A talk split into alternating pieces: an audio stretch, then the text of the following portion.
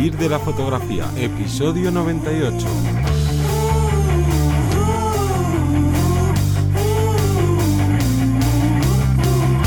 Bienvenida al podcast que te enseña a vivir de tu pasión, es decir, vivir de la fotografía, donde semana tras semana te traemos todo lo referente al mundo fotográfico como negocio, que ya sabes que todo esto incluye tratamiento con clientes, cómo buscar clientes, campañas de marketing, campañas de publicidad y bueno, un largo etcétera.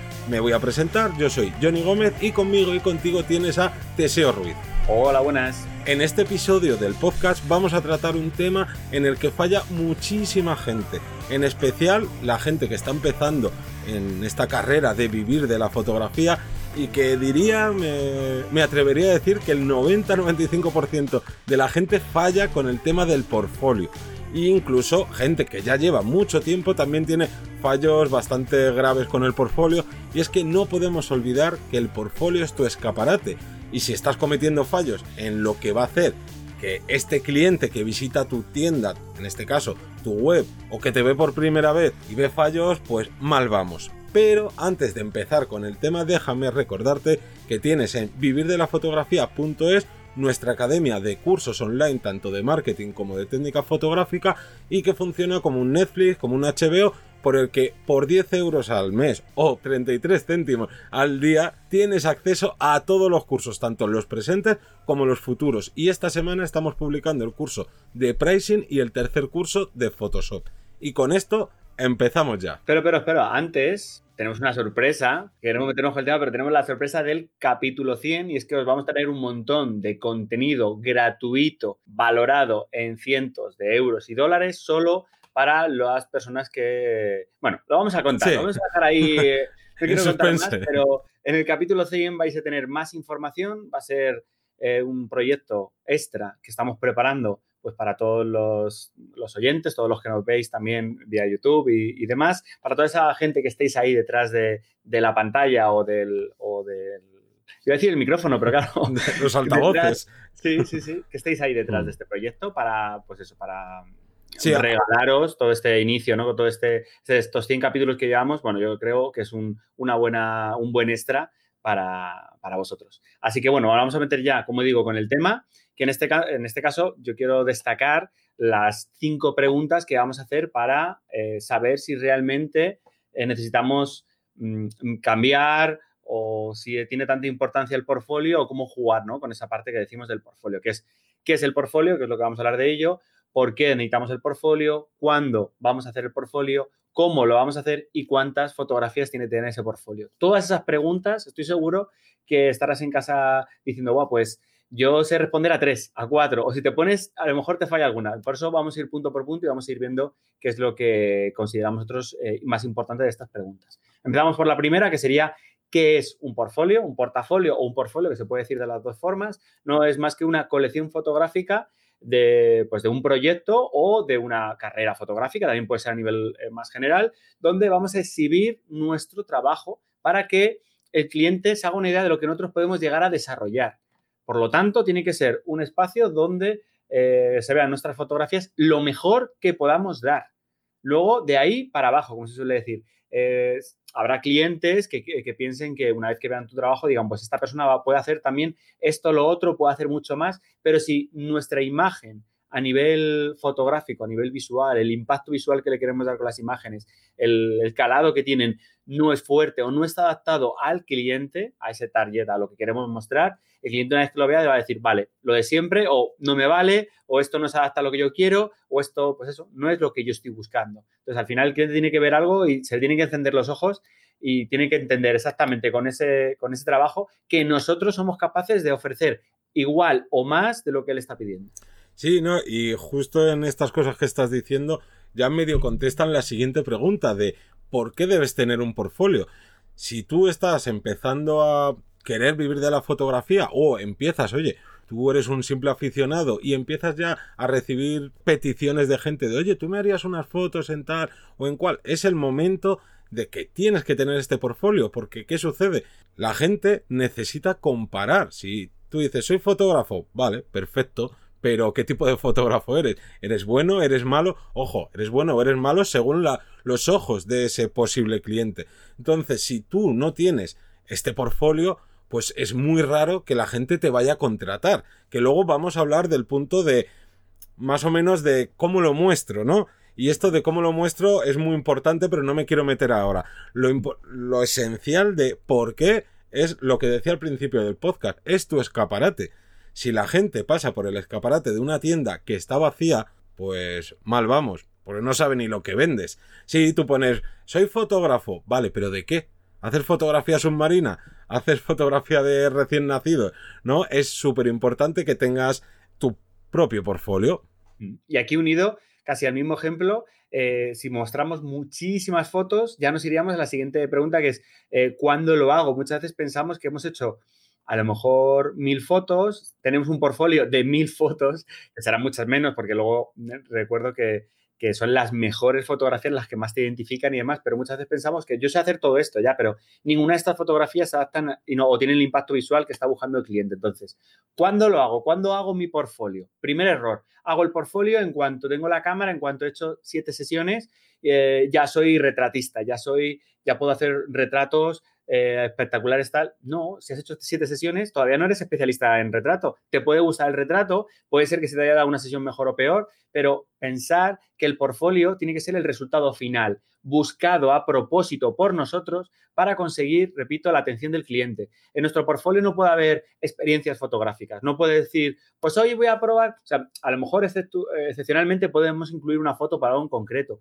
pero generalmente esa experiencia previa que nosotros tenemos que tener con sesiones, con, podemos hacer incluso con intercambios o, bueno, con clientes que a lo mejor queramos transmitir, oye, pues mira, déjame el espacio, los modelos tal, tú pagas la mitad, yo pago tal. Aquí ya no me meto cómo lo gestionemos, pero la clave es esa experiencia que he tenido, la voy a plasmar en, un, en unas imágenes, en una sesión que voy a hacer yo o que voy a gestionar, de tal forma que pueda, repito, hacer unas fotografías perfectamente adaptadas a lo que busca el cliente, ¿vale? En este caso, eh, pensar que tiene que tener la máxima calidad y no pueden ser unas prácticas de tiro. No es yo cojo, me he puesto yo a tirar fotografías y bueno, pues subo tres de retrato de mi prima, de mi... No, tendrás que usar modelos profesionales, si está buscando modelos, si son fotografías de retrato social, vale, pues a lo mejor puedes eh, tirar de familiares, pero eh, tienes que saber exactamente qué estás buscando. A lo mejor en ese momento el era el adecuado o no tienes la ropa. Muchas veces pasa que hay gente que, para hacer prácticas, eh, por ejemplo, para fotografía de moda,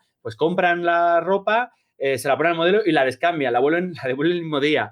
Pero es que están usando ropa que a lo mejor es ropa de tiendas de ropa estándar y que no son grandes marcas, vale, me vale para practicar el tema de moda, pero no me vale como portfolio. A mí cuando me vean una camiseta de H&M o de Vesca o lo que sea van a decir, esto no es moda. O sea, no se está trabajando con el producto de forma, ah, tienes que ir a un showroom, tienes que buscar diseñadores en concreto que trabajen Ahí hay un ejemplo, en este caso más concreto, pero es lo que quiero que entendáis, que no un portfolio, no, o sea, no hago mi portfolio, mejor dicho, cuando ya tenga unas cuantas sesiones. No, el portfolio es el mejor material que tengamos y si no lo tenemos, lo creamos. De hecho, es de las cosas que más tenemos que destacar. Habrá alguna excepción de alguna imagen en concreto que la añadiremos, pero primero cogemos experiencia, como digo, y luego después preparamos la sesión para adaptarnos a, ese estilo, ¿no? Salvo, bueno, dime, dime. No, yo aquí lo que quería eh, añadir es que para la gente que está eh, iniciándose puede estar pensando, eh, entonces no puedo tener mi portfolio hasta que haya hecho muchísimo trabajo y tal. No, si quieres tener tu portfolio, genial, pero no debes caer en errores tan básicos como lo que decías tú, hago tres sesiones y monto mi portfolio. No, no tiene que haber fotografías repetidas de una misma sesión, porque con una que muestres ya tu cliente se hace una idea. Por tanto, hasta que no tengas, y luego hablaremos de cuántas, cuántas fotografías tiene o cuántas más o menos puede tener, pues si tu portfolio van a ser 100 fotografías, que no va a ser así, pero bueno, si fueran eso, necesitarías hacer 100, 100 sesiones distintas. Nada de estar repitiendo y decir, bueno, si esta gente me dice que tengo que tener X fotografías, pues yo creo que con dos sesiones llego a conseguir todas esas fotografías. No, y otra, y otra respuesta también a de cuándo es siempre. Siempre tienes que estar renovando el portfolio. No puedes coger, hacer tu portfolio cuando ya te ves ahí como súper preparado, cuando estás iniciando, lo que sea, y llegar a decir, vale, ahora ya he seguido todos los puntos que me han dicho los chicos de vivir de la fotografía y me olvido del portfolio. No, el portfolio tiene que estar en constante revisión eh, pongo entre comillas lo de constante revisión, no, no lo vas a cambiar mensualmente, sino como bien decías, tiene que tener tus mejores fotografías. Oye, si has hecho una sesión que el resultado ha sido espectacular, oye, pues quita de ese portfolio la, ¿no? la que menos te, te, parezca bonita, espectacular, o ojo, la que menos pueda atraer a tu tipo de cliente y mete la nueva. Claro. Además, aquí eh, vamos a hablar, por ejemplo, de, porque estamos hablando para gente que está iniciando, pero para los que nos estáis escuchando, para los que nos estáis escuchando y ya lleváis más tiempo, ya tenéis una serie de, una cartera de clientes, también como especialistas podéis aprovechar vuestro material para poder subirlo a la web, por ejemplo. Pues resulta que pasado mañana trabajo para fotografía de productos de los micros Sure porque quiero hacer, me han, pedido una campaña. Bueno, pues a lo mejor luego para, como fotoproducto puedo cogerlo, pero como siendo, como soy especialista y estoy trabajando ya algo a unos niveles bastante altos, bastante top, puedo reciclar alguna de esas imágenes, como es lógico. Pero puede pasar a veces que, nos metamos en, ciclos en los que no actualicemos el portfolio, nosotros mismos nos vamos, vamos, a notar oxidados. ¿Quién no se nota oxidado después de un mes sin trabajar, dos meses sin trabajar con la cámara? O si, todos tenemos ese falso miedo, ¿no? De, ostras, eh, me siento torpe con la iluminación, me siento torpe con la cámara, me siento torpe a la hora de dirigir, por ejemplo. Bueno, pues esto, como digo, actualizar el portfolio también nos vale para ese tipo de, situaciones. Luego también, sí. no, quería añadir otra cosa y es que tenemos que, que diferenciar entre lo que nos gusta fotografiar y lo que hace atraer clientes. Que si a ti te da igual atraer clientes, oye, perfecto. Tu fotografía es tu pasión y haz lo que te dé la gana. Si tu misión con este portfolio es conseguir clientes, tienes que mostrar fotografías que atraigan al cliente al que te estás especializando. Y hay muchísimos ejemplos de fotógrafos del más alto nivel que hacen hasta dentro del tipo de fotografía ¿no? que, que atrae a sus clientes unas fotografías que las hacen como proyecto personal, pero que no muestran en su portfolio porque saben que eso no va a conseguir que alguien te contrate. Entonces, mucho cuidado con la dicotomía esta de no, es que a mí lo que me gusta, pero lo que me piden mis clientes es esto. Correcto. Otro ejemplo que se me ha ocurrido así, según me estabas contando esto, es, por ejemplo, si sois fotógrafos de naturaleza y os encanta fotografiar las playas, ¿vale? Pero resulta que el cliente que os está contratando a vosotros es un surfero, un surfista, o, ¿vale? Que, entonces, que mm, has aprovechado y algún día con el teleobjetivo has fotografiado pues a surfistas que estaban allí eh, ejerciendo el deporte, tal, pero ya está, no, no te has planteado hacer una sesión con uno en concreto para captar eso que quieres luego vender al cliente, pero luego, sin embargo, quieres vender fotografías de, de surfistas cuando le estás dando las fotos eh, casi de lejos sin permiso o tiene sus fotos preciosas de atardeceres en la playa, pero claro, es que no, ¿de qué me vale ocho fotos de atardeceres en la playa o tres si a mí lo que me interesa es la fotografía de lo que se va a vender, ¿no? En este caso que es el, surfista. Pongo, por ejemplo, este ejemplo. No, y añado otro ejemplo más, veo tu apuesta y la subo, que es que también eh, eh, una cosa que suele pasar muchas veces con fotógrafos de naturaleza, y yo ahí me incluyo, es que a nosotros nos encantan esos cielos rompedores, eso, no, eso que parece que, se avecina el, fin del mundo con, ¿no? ¿Y qué pasa? Que cuando luego realmente te contratan, por ejemplo, un municipio, porque quiere, quiere llevar más público a, a su pueblo, a su ciudad, ¿no? Quiere, quiere ese turismo, normalmente no quieren que haya esos, esas nubes, quieren cielos como super azules, esa, ¿no? esa sensación de, ay, qué día más perfecto, porque sí, a nosotros a lo mejor nos gusta fotografiar los días nublados porque la luz es más homogénea, es más suave, pero la gente cuando ve un día nublado y de estos cielos que digo que se abre el infierno, normalmente no apetece o no, no te da esas ganas de, ay, quiero ir a, a visitar este lugar. Entonces, volvemos a lo mismo. Cuidado diferencia entre lo que te gusta a ti fotografiar como persona y lo que quiere y demanda tu cliente. Correcto. Mm. Continuaríamos como cómo lo muestro. Y aquí es otro de los fallos más graves. yo creo que ya lo hemos dicho cientos de veces. Necesitamos un espacio propio, donde las normas las pongamos nosotros, hasta cierto punto, ¿no? Y que no nos limiten, no venga nadie a limitarnos. La página web es tu aliado, es tu estandarte donde colocar tu portfolio y mostrar lo más profesional posible, donde te van a contactar, donde te van a encontrar gracias a Google, una serie de extras, ¿vale? Eso por un lado. Las redes sociales, como puede ser Instagram o cualquier otra, no son un espacio de portfolio. Sí es cierto que puede ser un espacio donde mostrar tu trabajo, Pero mostrar tu trabajo no es mostrar el portfolio. Repetimos, portfolio, las mejores fotografías adaptadas a lo que busca el cliente o a lo que tú vas a vender.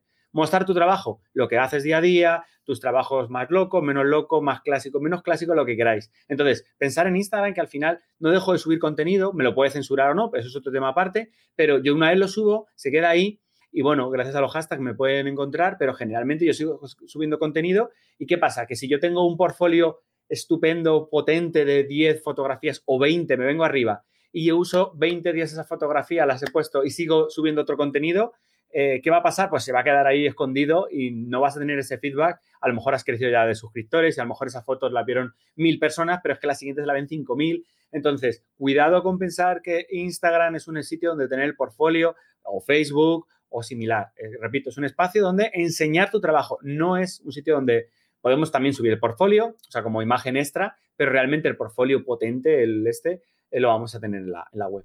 Claro, es que esto, imaginaros que, no sé, que eres un piloto de Fórmula 1 y vas a que te entrevisten a, ¿no? a un programa y te dicen, oye, mándame, quiero ver las mejores imágenes de ti conduciendo y tal, y le pasas imágenes de, pues eso, de cuando has cogido una curva eh, que es súper fácil y que no conlleva ningún riesgo o una en la que te adelanta, no sé, otro competidor por la derecha.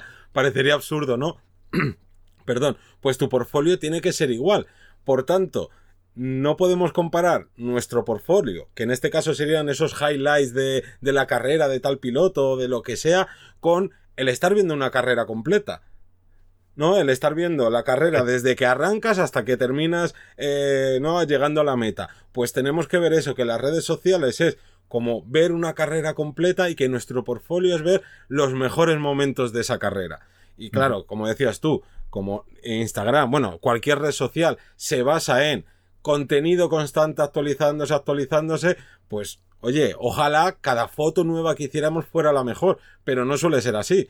Habrá mm. fotos que tengan mm, tres años y que digan, joder, es que todavía no he mejorado esa, o esa que hice hace seis meses, todavía no la he mejorado y claro, ponte, vete ahora mismo a tu timeline de, de Instagram y mira una foto que subiste hace seis meses. Es que nadie la va a ver. La gente ve las primeras y punto. Entonces, eso, recalcamos. Instagram ni ninguna red social la puedes considerar tu portfolio. Tu portfolio únicamente está en tu espacio web. Y quiero decir otra cosa, que, que tú lo has nombrado, pero quiero hacer bastante hincapié, que es tú pones las reglas. Tú muestras las fotografías a tamaño completo, ya sea desde, vamos, desde donde te vean. en este caso puede ser una pantalla de un ordenador o un teléfono móvil.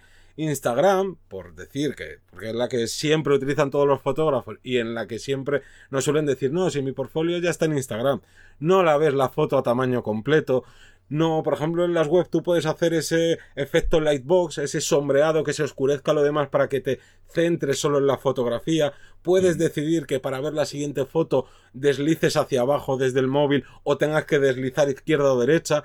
Y eso me parece súper importante que tú tengas el control absoluto de cómo se van a ver las fotos. Y luego ya no hablemos si tu fotografía incluye desnudos. Nunca va. O sea, me parece bien que subas las fotos a Instagram y que obviamente censures esas partes que van a hacer que te tiren la cuenta abajo y demás. Pero al final es como, no sé, imagínate un Goya en el que pones un círculo rojo en, en, el, en la pintura esta que tiene el demonio cortándole la cabeza a una persona, pones ahí un círculo rojo de no, es para que no me censuren. Oye, pues vete a mi portfolio y verás mi trabajo perfectamente. Correcto. Y ya por último, la pregunta sería, ¿cuántas fotografías enseño? Aquí destacamos y, que cuantas menos fotografías, mejor, porque piensa que la persona no va a estar, o sea, tiene que hacerse una idea rápida, muy rápida, que luego se tirará más tiempo, te pedirá un briefing de ideas o de tu material o te pedirá un dossier, bueno, todo eso ya luego habrá un, un extra, pero de primeras tiene que ser un impacto muy fuerte y aquí recomendamos entre 8 y 10 fotografías como máximo. Todas las fotografías, ojo, tienen que ir atacando a ese nicho a ese, a ese público que estábamos buscando. Y aquí ya pues tendrías como dos opciones. Una que sería que cada una sea de su padre y de su madre, quiere decirse cada una completamente independiente. Una, imaginaos que estamos hablando de retrato, ¿vale? Pues una en exterior con luz natural, la siguiente con flash, la siguiente con no sé qué, la siguiente, cada una que se note que tienes un dominio tal, o al revés, toda la gama sea, todas las fotografías con la misma, el mismo acabado, a lo mejor son fotografías eh, de deporte extremo, de acción, pero todas son hechas en el desierto, porque eres especialista en fotografía, porque vives al lado de un desierto y te encanta hacer fotografías allí. Entonces, puedes aprovechar eso, pero porque tienen un nexo en común. O todas tienen un nexo en común, o cada una es diferente, pero tienen que ser sesiones diferentes o a que aparentemente aparezcan sesiones diferentes. Nada de subir cuatro veces la misma modelo con diferentes, con 12 cambios de estilismo, aquí no, aquí sí. Nada de subir em, un, dos de color saturado, una en blanco y negro, la siguiente en violeta, la otra en orange antil, la siguiente, es que eso es un caos, un cacao. Tú haces eh, estilos marcados, ¿vale? Cada uno, hazme un estilo diferente y, demuéstrame lo creativo que eres. O, o, juega de tal forma que digas, vale, pues uno de mis estilos es trabajar eh, como muy urban y pongo saturo los rojos, hago eh, un virado a no sé qué, vale, pero este es mi rollo, es mi estilo y eh, para mi público esto es lo que estoy ofreciendo. Cuanto más mezclemos, mm, peor, pero vamos a perder fuerza. Y justo con eso me viene perfecto para toda aquella gente que se esté preguntando, ya, ya, eso está muy bien, pero yo hago varios tipos de fotografía, me dedico a varios nichos, me va bien en estos diferentes nichos, ¿cómo hago yo para mostrar este portfolio? Pues yo aquí te diría que no lo mezclaras en un único portfolio, sino que tu página web tuviera tres apartados distintos y tuviera tres tipos de fotografía distintas de las que hace. Y que imagínate que es un caso bastante habitual en el que haces bodas, embarazos y retratos de newborn, por ejemplo. Pues no le muestres a la gente que quiera una boda un retrato de Newborn, que sí, que luego a lo mejor a los meses lo va a necesitar, pero en ese momento no lo necesita y es estar atarullándole y mostrándole cosas que no van a jugar a tu favor, a que te contrate. Entonces, créate tres portfolios distintos y que sea uno de bodas, otro de newborn y otro de embarazo. Y ya está, y es lo mismo. Y si, oye, si tú, por ejemplo, con tus clientes tienes una reunión presencial porque les gusta así a, tu tipo de cliente y tienes que llevar tu portfolio físico, todo lo que hemos dicho hasta ahora se basa en lo mismo. En este caso, 8, 10 fotos. Nosotros siempre decimos cuanto menos mejor. Lo importante es que todo lo que hemos dicho se no lo podemos trasladar al mundo analógico al mostrar un, un portfolio y si estás en esta situación que te he dicho, pues simplemente coges y te llevas bueno, te llevas, no, creas tus tres portfolios en, formato físico y te llevas únicamente el que, el que quieras mostrar o te llevas los tres por si te preguntan, pero tampoco va a suceder eso nunca. Oye, y mm, me apetece también pinchar un poco a, todos los que nos estéis escuchando, preguntándoos cuántas fotografías incluye vuestro portfolio a día de hoy. Muchos eh, a lo mejor me podéis decir, yo es que todavía no tengo portfolio, pensaba que las redes sociales eran mi portfolio. O no, mira, sigo pensando que es así. Vamos a discutirlo con, críticas constructivas, escribirnos en la caja de comentarios, si nos estáis escuchando igual, parar un segundito y contarnos un poco cuántas fotografías incluye vuestro portfolio, por qué, o contarnos que, cómo, cómo gestionáis vosotros, cómo planteáis vosotros el portfolio. Me parece muy interesante porque últimamente estoy viendo eh, una, una, crecida bastante amplia de comentarios de algunos de los vídeos que se van viralizando, algunos de los eh, podcasts que se van compartiendo incluso en el blog, que se va moviendo bastante más y no sé, apetece ver a ver cómo, cómo a ir respondiendo. Así que con esta duda os dejamos y daros las gracias por todos esos comentarios en iVoox, eh, todas las escuchas que nos hacéis en Spotify, las reseñas de 5 estrellas de iTunes y que como siempre un saludo y hasta el próximo lunes. Hasta luego.